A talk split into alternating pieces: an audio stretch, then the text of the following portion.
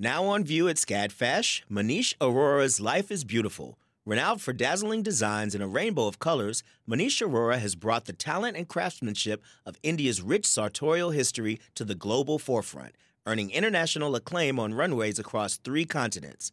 Designing in India since the 1990s, Arora's glittering garments celebrate extravagant expressions of self through varied materials, techniques, and silhouettes in a triumphant union of Western and Eastern aesthetics adapted to today's multicultural society with a touch of humor. Find out more at scadfash.org. Support for WABE comes from 100 Miles, a nonprofit committed to preserving Georgia's 100 mile coast. Protecting this critical coastal ecosystem takes all of us. Watch the stories of the innovators and future leaders who help keep our coast flowing at ourgeorgiacoast.org.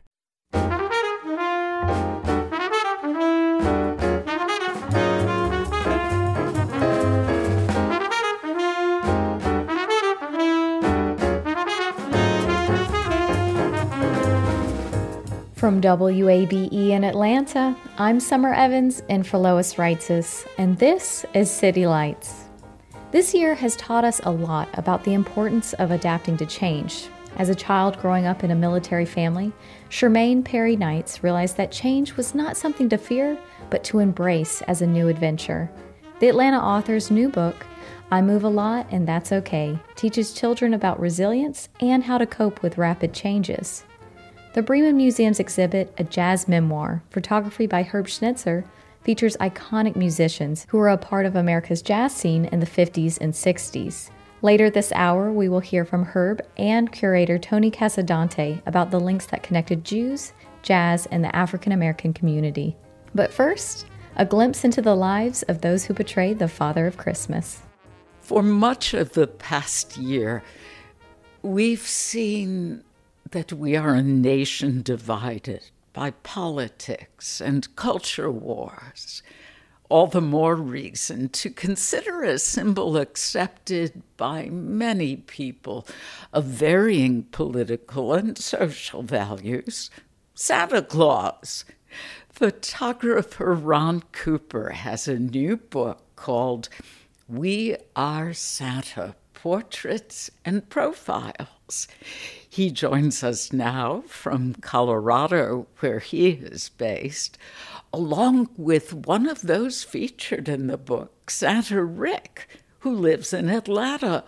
Welcome to City Lights. Thank, Thank you so much. Ron, this is your first book. Why did you want to photograph and write about Santas around the U.S.? Well, several years ago, I was doing a photo shoot actually in New Mexico. I was photographing Civil War reenactors, cowboys, and gunslingers. And when we finished that shoot, one of the subjects came over to me and said, Do you have time for me to show you another character that I do? And I said, Of course. And he went away to change and came back as Santa Claus. And he was wearing a beautiful Western Santa suit. And it turned out that he was a professional Santa and uh, he did a gig at a shopping mall in Albuquerque.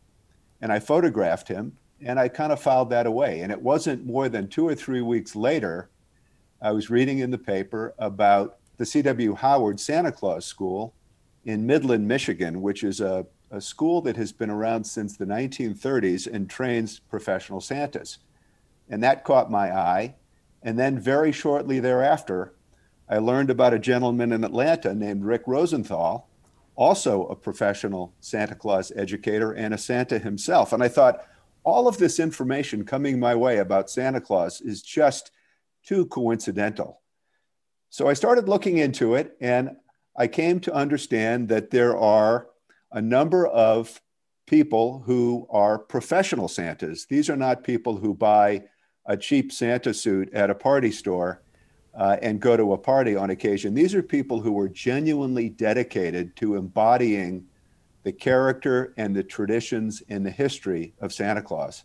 And as I learned more about these gentlemen, I became fascinated.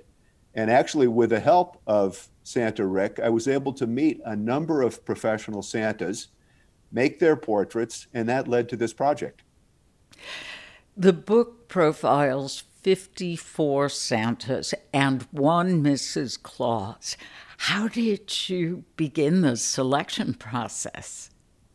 Well, part of it was working with people like Santa Rick, who knows virtually all of the professional Santas in the country. And I asked him, Can you connect me with people who would be great on camera, who are really superb Santas? And I came to understand very quickly that the most successful professional Santas are outgoing and they are wonderful in front of the camera.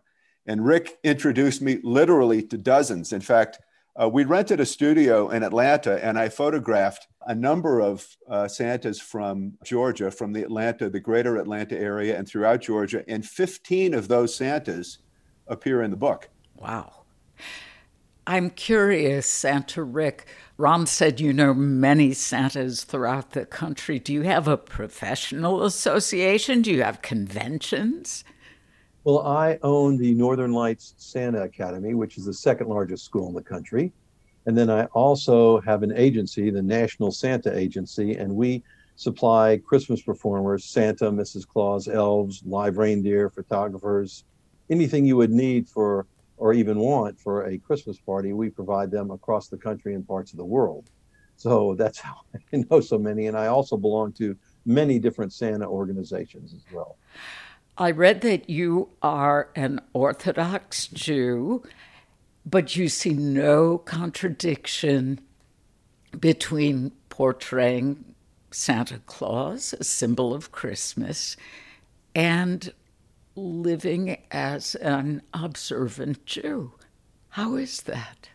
Well, there's a couple simple answers. Uh, one is, first of all, every major organized religion has basically the same message do unto others as you would have them do unto yourself, leave the world a better place, help people. And, and that's really what every religion stresses and, and a belief in a higher power. In Judaism, of course, it's monotheism. And part of the Torah uh, says for the Jews to be a light unto the world. So anything that I can do as a Jew uh, or as a person who happens to be Jewish that helps to bring peace between people, make life easier, and and and make it a better world. That's really what I'm supposed to do. So I don't see it as a conflict at all. On the other hand, there are those who say Santa is Christmas, and I think that Santa is an important and integral part of Christmas, but Santa is not Saint Nicholas. If Santa were Saint Nicholas, then I would have a problem because I'm not a saint. But St. Nicholas uh, is a real person, and he was Catholic, and Santa, a spiritual person who has no set religion. If he did, then he would either be Catholic or Protestant or, or even maybe Buddhist or Hindu. He travels the world and he superimposes himself literally across the scales of all types of religions that accept him. And, and he he's not any particular religion, but he is clearly a spiritual creature who believes in a higher power source. And so that is the reason that it's just really not a conflict at all. Have you had any pushback from Jewish friends or acquaintances who question your role? So, initially, when some people find out that I am Santa and they find out that I am Jewish, are Jewish or not, there, on a small minority, is some pushback. For the people who are not Jewish, they kind of, some of them might feel, what's he doing in our business? But they quickly learn that that's not what it is. And, and on top of that, I'm happy to explain it in terms that they can understand. And for those that are, are Jewish, that, and again, it's the minority, a very small minority that say, What are you doing in their business? uh, I explain it. And the, the easiest way to explain it, regardless of which side of the fence it's on, and, and for the most part, it is not a it's not a problem at all. Most people are thrilled and embrace the fact. But for those that it is, the answer is real simple. I, I ask on an adult level, first of all, do you have any problem when Jewish doctors work for non-Jewish doctors on Christmas? And they all say no. And I say, do you have any problems with Jewish merchants selling Christmas toys? And they say no. And then I ask the, the last question, which is one that really hits home. If you saw a child who needed help, would you ask them what religion they are before you help them? And the answer is no. And with those three questions, the lights go on and they get it. It's just that easy. We're just here to help each other. And it's not a conflict of interest, it's just making the world a better place. Hmm. I imagine you hear many wonderful stories from children. And I read that you also have some poignant stories. You visit nursing homes. That, for me, is the most humbling and beautiful experience that I can count on. I mean, there are individuals that are magnificent and we have wonderful experiences, but in a memory facility, it's just so humbling. There are people in their 80s and 90s that have been married 60 years or longer, and they may not recognize their spouses or even their children, but they, for the most part, know who Santa is. Some of them stop talking, but they'll start talking to Santa. And it's just an amazing power that is given to you as Santa to go into a situation like that. And not everybody responds the same, but for those that do, it's just so humbling and so beautiful and so moving. I'll bet. Other than Santa Rick, Ron, would you tell us about some of the other Santas featured in the book?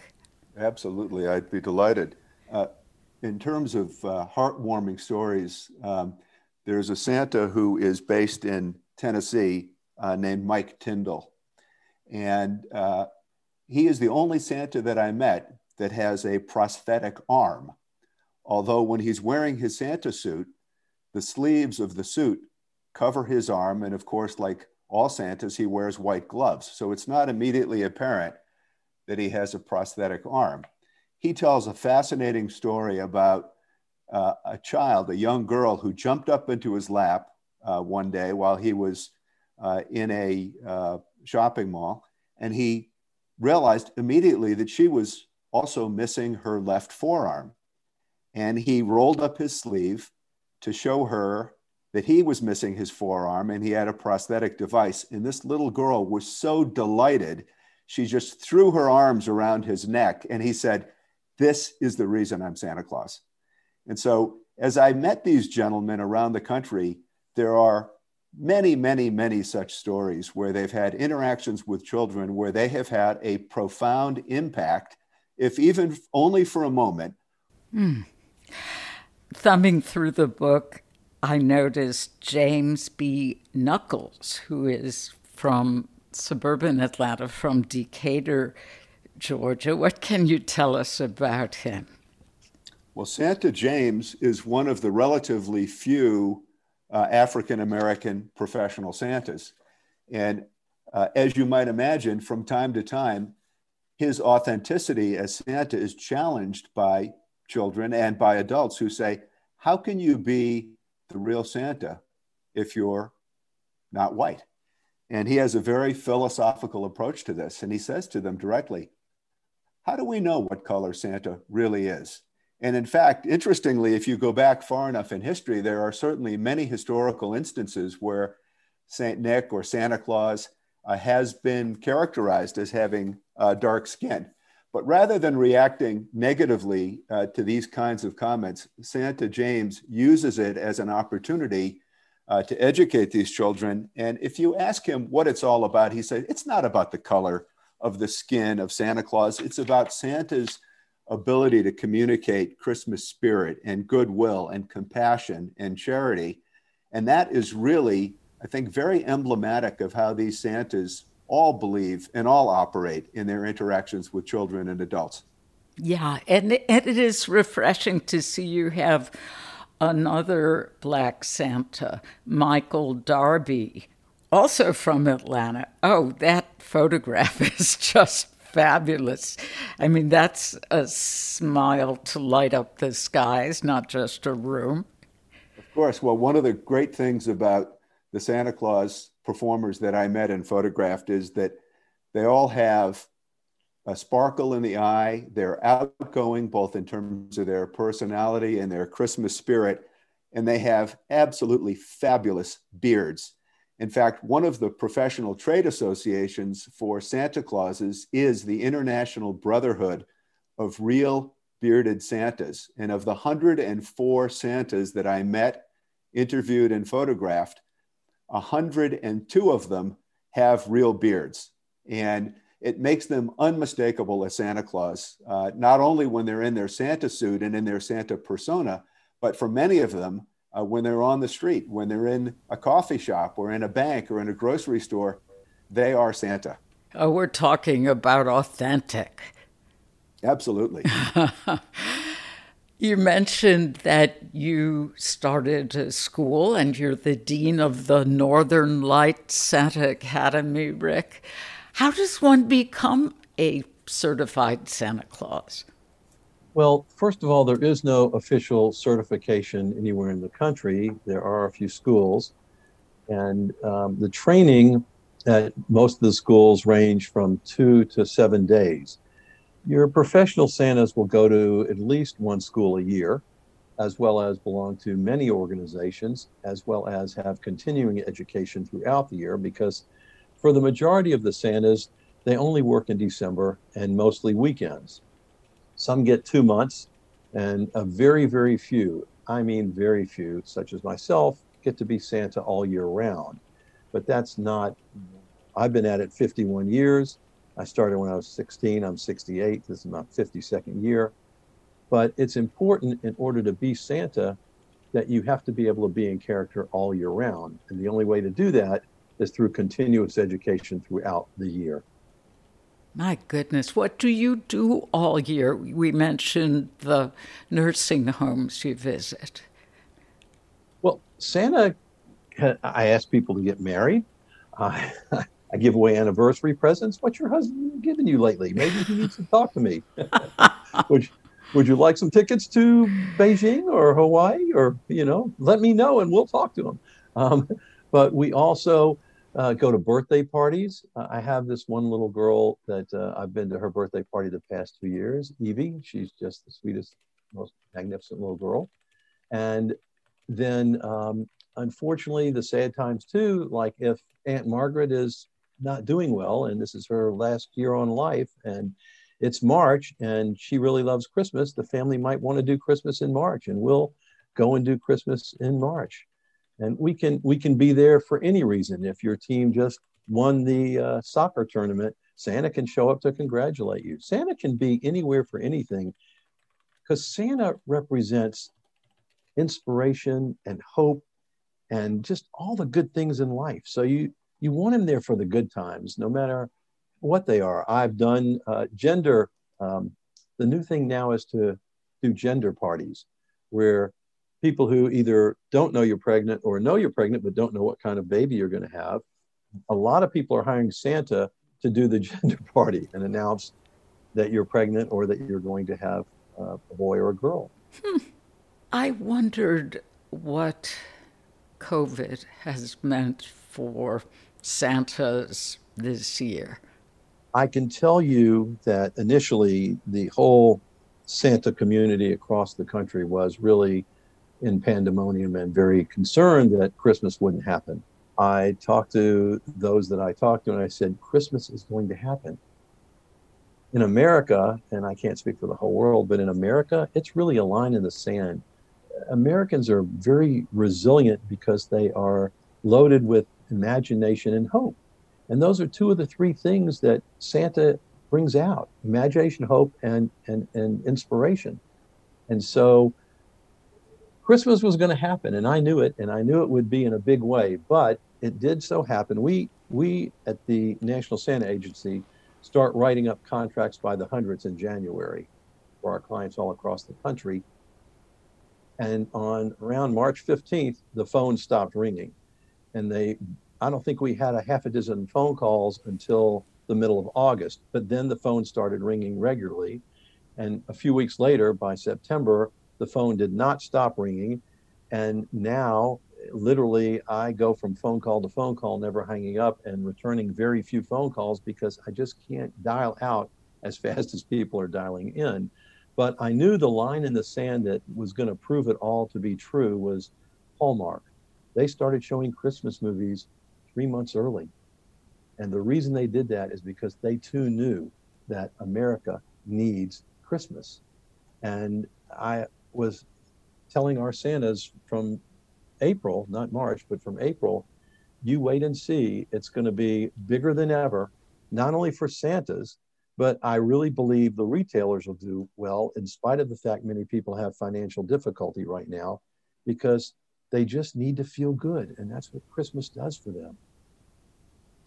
So there are Santas in malls. There are Santas. Uh, many malls are not doing uh, Christmas events this year because of COVID being an airborne virus. But I will say that, and, and in, in my realm of Santas that, that we have working for us at the National Santa Agency, when this started, I told all of them take the year off because most Santas are in two to seven high risk categories. They're mostly over 65, they're mostly 50 pounds overweight. And as a result of that, many of them have either high blood pressure or diabetes or heart problems or lung disorders or sleep disorders. So while no one is more important than anyone else, Santa is usually the most high risk category person in the room, uh, being two to six categories of high risk. So literally every Santa that is out there is risking his life. We told all of our Santas to take the year off. About 30 to 40% of our Santas did decide to take the year off. And all of our existing clients that we had before, we told them not to have the event, just take the year off. And the majority said, we'll wait and see, we'll wait and see. But they have decided to go ahead and have the event because we have a protocol that we've set up using the CDC guidelines as a baseline. We have taken it to the nth degree uh, to a much higher level to protect not only Santa, but everyone who is in the area or to visit Santa. So we have uh, uh, put up a whole set of protocol for that. And they're not anything that you would really notice during the event, but there is a large amount of anticipation from people like, well, what are we going to do if we can't sit on Santa's knee and we can't hug Santa? And really, it's once they're there, it's gone. It doesn't, it just melts away and it's gone. But beforehand, it is a legitimate concern. But we've managed to figure out a way to make your meeting with Santa just as meaningful. And the photographer can get great photos because you're near Santa.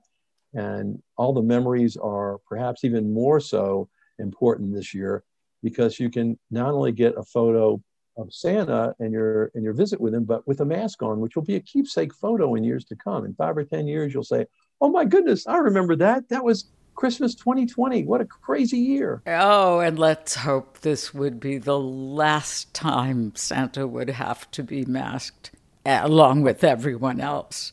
I hope so. Well, I think this has been so delightful talking with you. And if there are fewer Santas out and about because of health reasons, it's all the more special to look through Ron Cooper's book, We Are Santa. Thank you both so very much. Thank you, Thank Lois. You. It's been a pleasure. Photographer Ron Cooper, author of the new book, We Are Santa Portraits and Profiles. He was joined by Lois Reitzes and local Atlanta Santa, Santa Rick. You can see some of the photographs and learn more about the book on our website, wabe.org/citylights. After a short break, we will learn about the photographer who documented much of America's jazz scene from the 50s and 60s. You're listening to WABE Atlanta.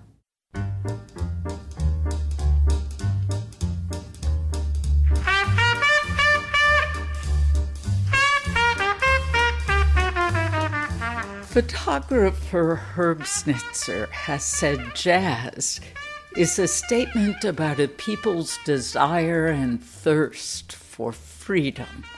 And with freedom, the sweetness of individuality and sense of self worth. We must salute jazz musicians, not only as jazz artists, which they were, but as American artists. His work is the subject of a major exhibition at the Breman Museum. a jazz memoir, photography by Herb Snitzer. He joins us now, along with curator Tony Casadante. Welcome to City Lights. Thank you very much. Thank you, Lois. Glad to be here. Herb, you have photographed icons Louis Armstrong, Nina Simone, Miles Davis, Dizzy Gillespie, Duke Ellington, John Coltrane, and Count Basie, among others. When did your interest in photographing jazz musicians begin? Oh, a long time ago, 1958, when I was uh, commissioned by Metronome magazine to do a study, a visual study of Lester Young, the great tenor saxophonist of the Count Basie Orchestra at that time. And I was just so captivated by what I was feeling as much as what I was seeing. It was, it was uh, quite a jolt to my emotional system. I never anticipated that I would get so involved with the music, but I have and have still am uh, after all these many years. I'm curious about how you developed relationships with these artists. Would you go to particular clubs, their hangout spots, uh, introduce yourself? Were, were you invited to their parties? Well, I did become part of the jazz scene in New York at that time, and uh, it it just uh, was almost accidental. All of those wonderful photographs I made of uh, Louis Armstrong, I made while we were on tour, and I was on his bus, and we were just hanging out, and and I really mean hanging out. I mean, jazz musicians are a breed apart. I just love them. Now, your photography career spans more than 50 years. Tony, why does the exhibition focus on the years between 1957 and 1964? During that period, Herb was a young man, grew up in Philadelphia. When he finished art school, he heads to New York to, you know, make his mark on the world. And uh, as he said, the job for Metronome, he had been freelancing for a while, was a year after he was in New York. And then that opened up the world of jazz for him and a permanent position on Metronome magazine, which again got him into the community. The focus of the exhibition for that period was it was a very rich time, a great deal of social change, and Herb was kind of right there on the pulse of it. And that is really kind of a core of his work. Herb is still a working photographer. I'm sure gets a little tougher now with his age and COVID, but he is actively documenting his entire life. But that particular period was a was a particularly strong period in Herb's career, and it's kind of the focus of the exhibition. And then we deal with a later period when he came back to jazz and reacquainted with a lot of these same artists in the 70s and 80s and into the 90s. And then we also have other aspects of the exhibition that deal with his social work and uh, social issues that he's documented throughout the arc of his career. The main focus is that early period, but the exhibition is rather expansive and we have a, a, a lot of different subjects that are covered. Herb, what were you hoping to reveal about African American jazz artists that mainstream, predominantly white newspapers and magazines were not showcasing during that era. They couldn't ignore Louis Armstrong or Duke Ellington, Dizzy Gillespie, these, these Miles Davis, certainly. These were all crossover artists and were accepted by the white world. I mean, that's pretty obvious today in looking back as to how these men and women integrated themselves within the bigger community. One of my favorite is Nina Simone. I mean, I was called by the Colpix Records to do a photo session with Nina uh, in anticipation of their, their publishing her new uh, record. So I got to meet her and we became fast friends. We were pretty much the same age, uh, had the same political viewpoints about things, and just stayed in touch with each other all those years. I know a lot of people think she was very difficult, but I loved her, and that was important for me. She was an amazing artist. She was a great artist, just wonderful. Can you tell us about your parents' refugee story? Well, that, they were uh, immigrants uh, coming to this country uh, when they were very young. My father was six, and my mother not much older. And they settled in Philadelphia and created their own groups and uh, protected them themselves in that way. Were they the ones who introduced you to jazz?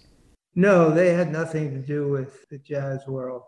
They they were hardworking first generation, or I'm first generation American, but my parents, uh, they just had to make a living. They had to survive, and uh, I was pretty much stifled by that kind of world. And I knew that sooner or later I was going to break out and go to New York, which is where I always wanted to be anyway.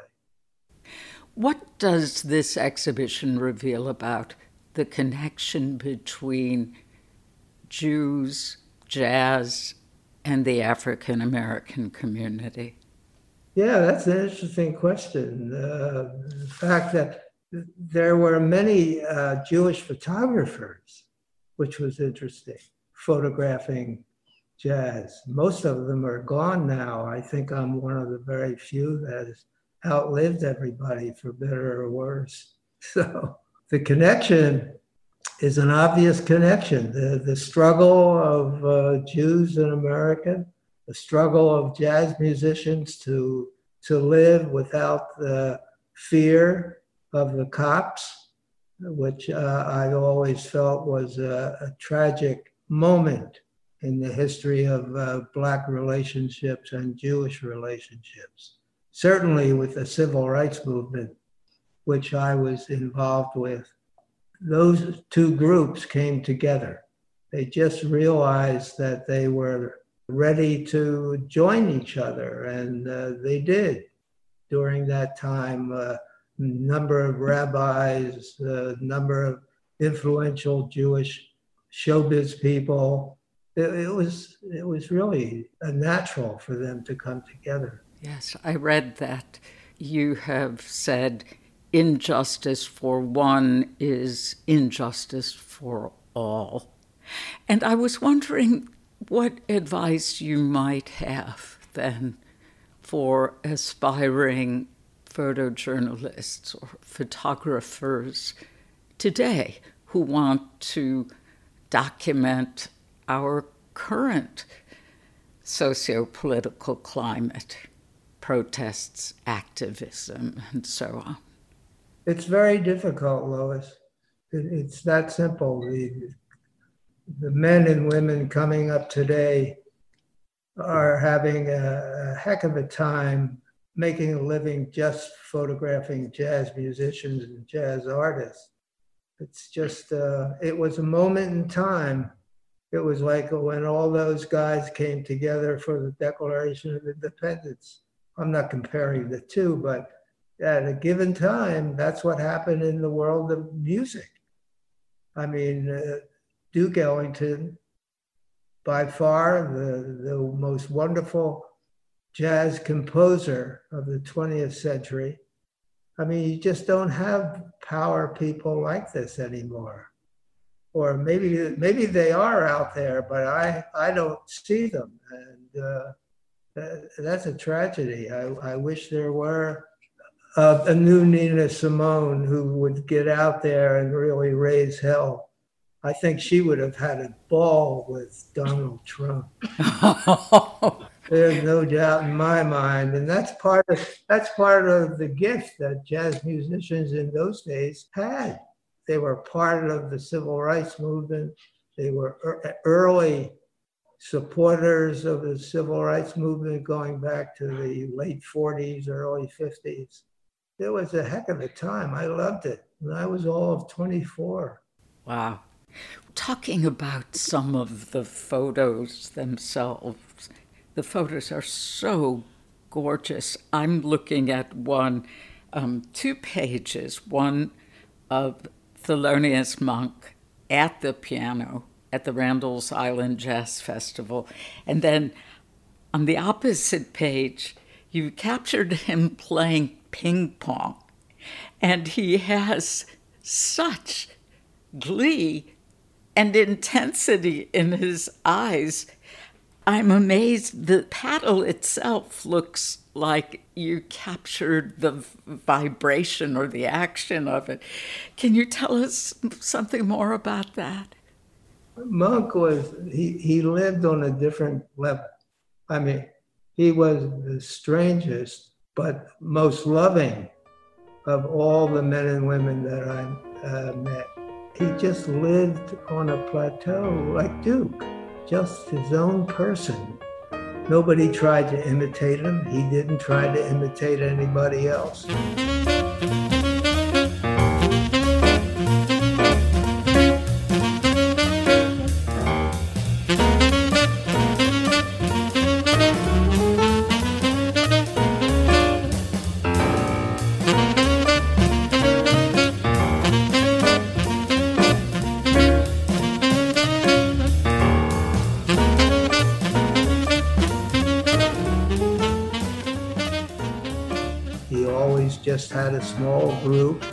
Other musicians. And uh, I was told that he loved ping pong. And I was always a pretty good ping pong player. So I worked it out with the Baroness, the Koenigswarter. She protected Monk and uh, took care of him financially. She was a Rothschild. So he was playing at the Jazz Gallery on uh, down in the village. And at the end of the uh, evening, which was now like three o'clock in the morning, we drove over to her house. She had a Bentley and I had a beat up VW.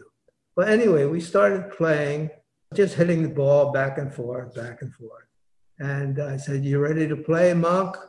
And he nodded. And we started and we went at it and uh, I lost all three games that I played them. But it was such a joy to be able to do that with this great player because Monk was really super.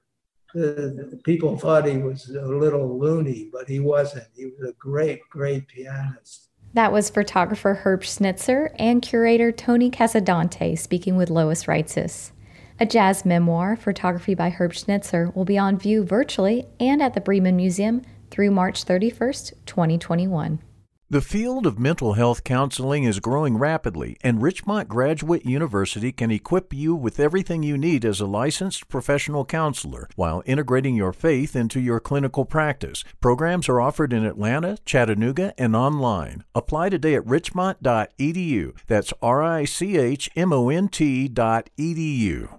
You love free, and at Ameris Bank, so do we. That's why we're proud to offer worry free, hassle free Ameris Bank free checking. Manage your money your way with convenient access to digital, mobile, and telephone banking, all with no monthly service fee or minimum balance requirements. At Ameris Bank, we're with you. For more information or to open an account, visit our local bankers in person or online at amerisbank.com slash free checking. Other fees such as overdraft fees may apply. Ameris Bank, member FDIC, equal housing lender. This is City Lights on WABE. I'm Summer Evans and for Lois Reitzes. Thank you for listening. Change can be an unsettling thing. And if 2020 has taught us anything, it has been how to adapt to our ever evolving, always changing surroundings. And learning how to cope with change is at the heart of Charmaine Perry Knight's new book, I Move a Lot and That's Okay. Charmaine published her first children's book last month as a resource for those who struggle with rapid changes. I spoke with Charmaine via Zoom, and I began by asking her how closely this book was related to her own childhood. It's spot on. I grew up in the military. I was born at one station. A couple of weeks later, we shipped out to another one. Several weeks after that, we moved overseas. So um, I moved every year or two or three years growing up in the military. And I said, I really want to talk about our experience because I don't see us represented in books as much. Yeah, no, I mean, I can't think of a military children's book, you know, especially one that moved around a lot and everything and the ins and outs of that. I noticed in the book that Grace has biracial parents. Was this similar to your own childhood? Yeah. Mm-hmm. That's all. I really liked that aspect too, because I feel that you don't see that much in children's books either. So I thought about that as well, because growing up in the military, you have a lot of families that are bicultural, biracial, and everyone celebrates that diversity. I learned a lot from my Filipino friends and my Hispanic friends and my friends of different backgrounds. My, fa- my family's from Trinidad and Tobago. So my mom's side is black and white and Indian, and my dad is African American from here in the US. Two different cultures, several different races within one family, and you learn a lot and you just explore. And so I saw that as a theme around other military families. I said, you need to see more mixture among families and books. I don't see that enough in children's books. Yeah, definitely. I'm glad you celebrated that and you brought that to the forefront, you know, in Thank the you. illustrations. Did you create the illustrations yourself? No, I hired an illustrator. I talked, I said, let me explain everything that's in my mind to you, and then let's go from there. but a lot of the illustrations, a lot of the illustrations are based off of photos that I have of when we moved and the cartouche on Grace's chest, that that element on her necklace you know, all of those things are actually representative of my own life. Oh, cool. So, like the purple dinosaur, did you have one when you were a child? I did. His name is Cody. that's awesome. oh, that's really cool. I didn't realize that. I did lose him on a plane. oh, oh you did lose him on a plane as well? I did. It was heartbreaking. Oh, man. I know. so, can you start by giving our listeners a brief synopsis of I Moved a Lot and That's Okay? Yes, I Move a Lot and That's Okay represents a military child's experience in a biracial, bicultural family. And Grace is a young girl who moves a lot because of her dad's job in the military. She loves new adventures, but every time you have to leave everything and everyone behind, it creates new challenges for you. So, this student, like myself, because this represents when we moved from Georgia to Italy. You are leaving everyone behind. You're learning a new culture, a new language, trying new food, and really trying to adjust to a new environment. But you don't want to forget the people you left behind. And so this is a dangerous balance between the hope you feel and sometimes you feel hopeless in the middle of the move. And so people say freedom isn't free, but I would say also for the military brat, because we don't typically talk about the ins and outs of their emotional awareness. And at the beginning of the book you write you just said military brat but you write that grace the main character she doesn't want to be called a military brat. Was that something that you encountered as a child as well? Yes because as a child nobody wants to hear brat. You you have a negative connotation but they call you brat. They like to call you military brat. And as you um, look at the definition behind the term they talk about your resilience and your ability to have that mental toughness and grow and make the best of any environment and that's why they refer to you as a brat as an adult, I like the term. As a child, I'd say, don't call me that. You can call me Little Perry because that's my maiden name, or you can call me Charmaine, but don't call me that. And so I hear a lot of children saying that. I don't want to be called brat. Why do you like the term now as an adult? As an adult, I think it, it ties you to a community that now that I'm in the civilian world, it's a little bit different. But you know, when you grow up in the military, you're around this tight knit group of individuals of a diverse background, and everyone holds on to each other because we're all growing together. You know, their family is your family. You know, you're learning a lot about their customs, their culture. It's a tight knit group. Even though you're moving, you're losing people, you're gaining new family. It's very different. It reminds you of an old school, old world environment, but now it's different as you grow up. So you want to hold on to some things that remind you of the memory of being a part of the military community. I think the term brat is one of those. Yeah, yeah. So you're not a part of the military community now. What inspired you to write the book at this point in your life? So I've always been an avid reader and a writer. And when COVID 19 hit, you know, that time in which I would be driving back and forth to the office or riding public transit, I said, I, I want to make this time meaningful. I want to write and not just write anything. I want to talk about some of my own stories. And so this is where I started to just write about some of my childhood memories. The first time I tried Italian ice cream, the first time I tried Italian pizza, the first phrase I learned in Italian, right? And when we moved to Turkey, I'm writing stories about that as well, that experience. Because I, I just, I said, you know, I don't have children yet, but I said, I want to read a lot of kids' books. And I just started doing some research. And I said, I don't see us represented well, but I know the stories firsthand and the experiences. Let me share that with the world. Do you think this book will be a series or a trilogy? Because you just said that after Italy, you moved to Turkey. Will this book continue possibly? This book will continue. Um, I, I received a really overwhelming response when I published. And then I saw some military soldiers saying, I want to see myself represented because the character is a male military soldier. And they said, I, but I serve as well.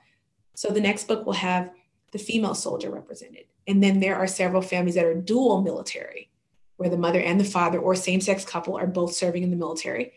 And I'll talk about that experience. So, and then you'll see Grace travel to Japan, and Grace will travel to Turkey, and Grace will travel to a base within the US, a different base. So I'll try to share as much of my own experiences, but also incorporate some of those around me because we also have some very different but similar themed experiences. Why did you decide to make the main character's name Grace instead of Charmaine, even though it's closely related to your own childhood? Grace is a name I've always loved. And then when I think of Grace, not just a name, I think of what it represents having some feeling for someone else, having a little bit of empathy, you know, trying to connect with them in a different way. They say, you have a little grace for this person. And I said, I, I like that name. I want to use it because it represents more than just the person. Mm. Throughout the book, Grace talks about things she enjoys and doesn't enjoy about moving, but she always ends with the saying, and that's okay. Why did you want to end most of the pages with this affirmation? You're taught resilience as a military brat or military child. And you're taught make the best out of every day, every new situation, everything you encounter. And so I'd always find myself saying, you know what, I'm okay with that. Or I'm not okay, but I'm going to make the best of this. And I said, if you start to build a theme around this, young children can really adapt that. You know what? I don't like the way I feel right now, but that's okay. I can grow past this. And so with every move, there's a period of time that it's very difficult for any any individual but then you start to feel like everything is okay you start to embrace the new areas the new people the new culture and so i said let me keep that theme up of it's not okay or it is okay and that she would ultimately at the end realize that hope and resilience are universal and that this will help her to overcome that circumstance as I was reading the book, I felt it was very relatable for me. I don't come from a military background, my family doesn't, but we moved around a lot as a child, not necessarily across the country, but like around North Georgia and North Carolina. And my sister and I were in several different school districts, and we had to constantly learn how to make new friends and adapt to new circumstances. And now, years later, since I've been with my husband, we've moved several times around Atlanta, like seven times in the last eight years we've been together. Do you think people who move a lot as a child are more receptive to doing this in their adult life? Yes. There are certain thoughts and feelings, experiences related to rapid change and relocation.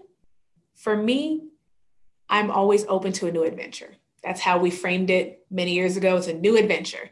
And you, you're mentally preparing yourself for what is to come because those thoughts, those feelings, that experience that you, you even felt, those are familiar. So those experiences are a little distant, but it's still familiar. So you say, you know what?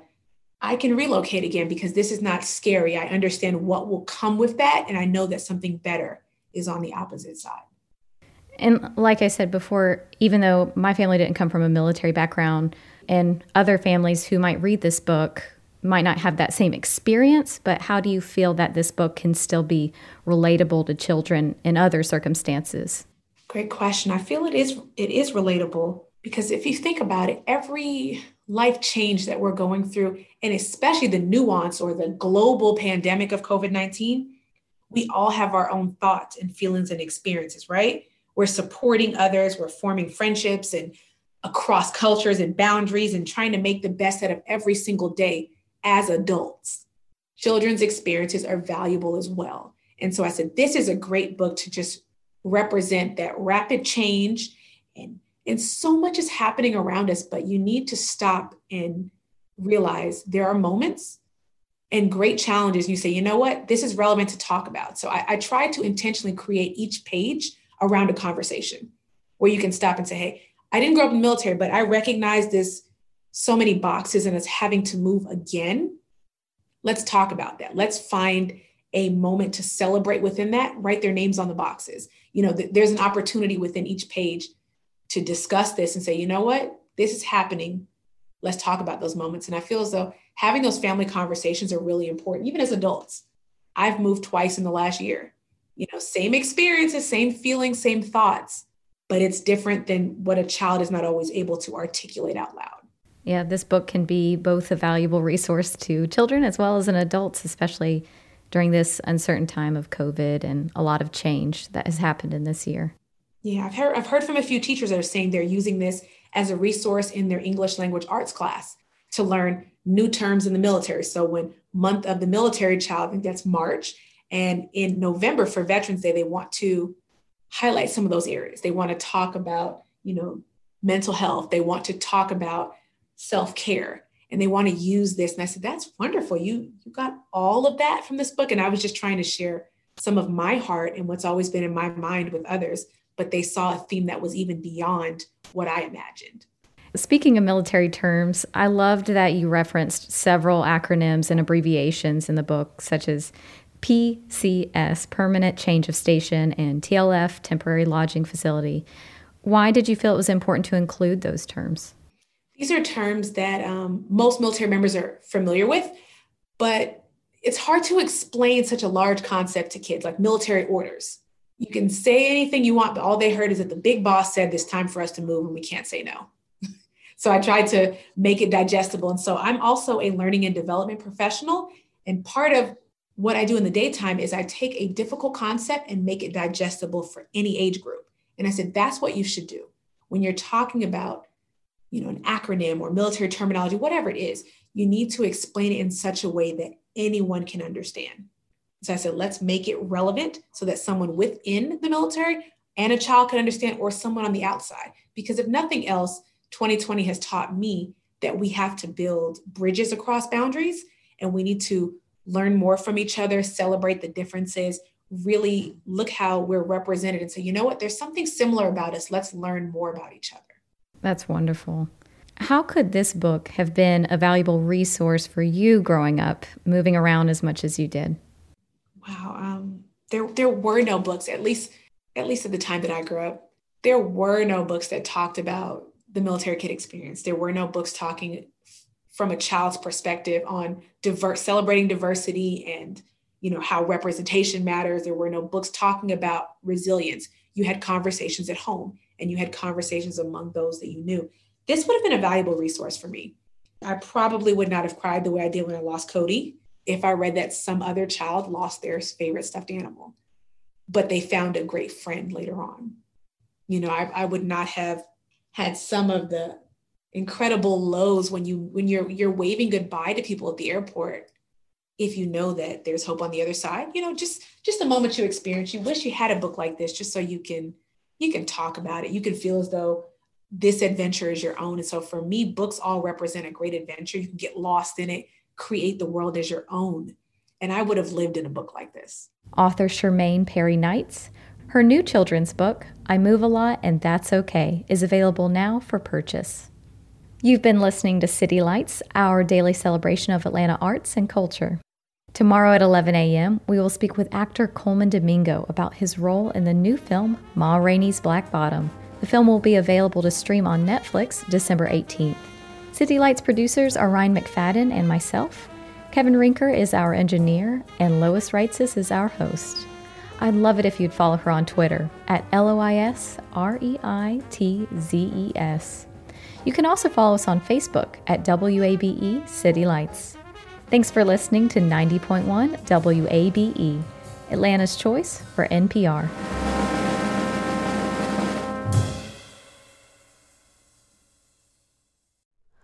Hi, it's Terry Gross, the host of Fresh Air. We bring you in depth, long form interviews with actors, directors, musicians, authors, journalists, and more. Listen to our Peabody Award winning Fresh Air podcast from WHYY and NPR. The world is full of mysteries. Are ghosts real? Is that yogurt expired? Hey, the unknown can be scary, but when you donate to WABE, you know where your money is going. Your gift supports the journalism that keeps you informed and the programs that pull back the curtain on complicated stories.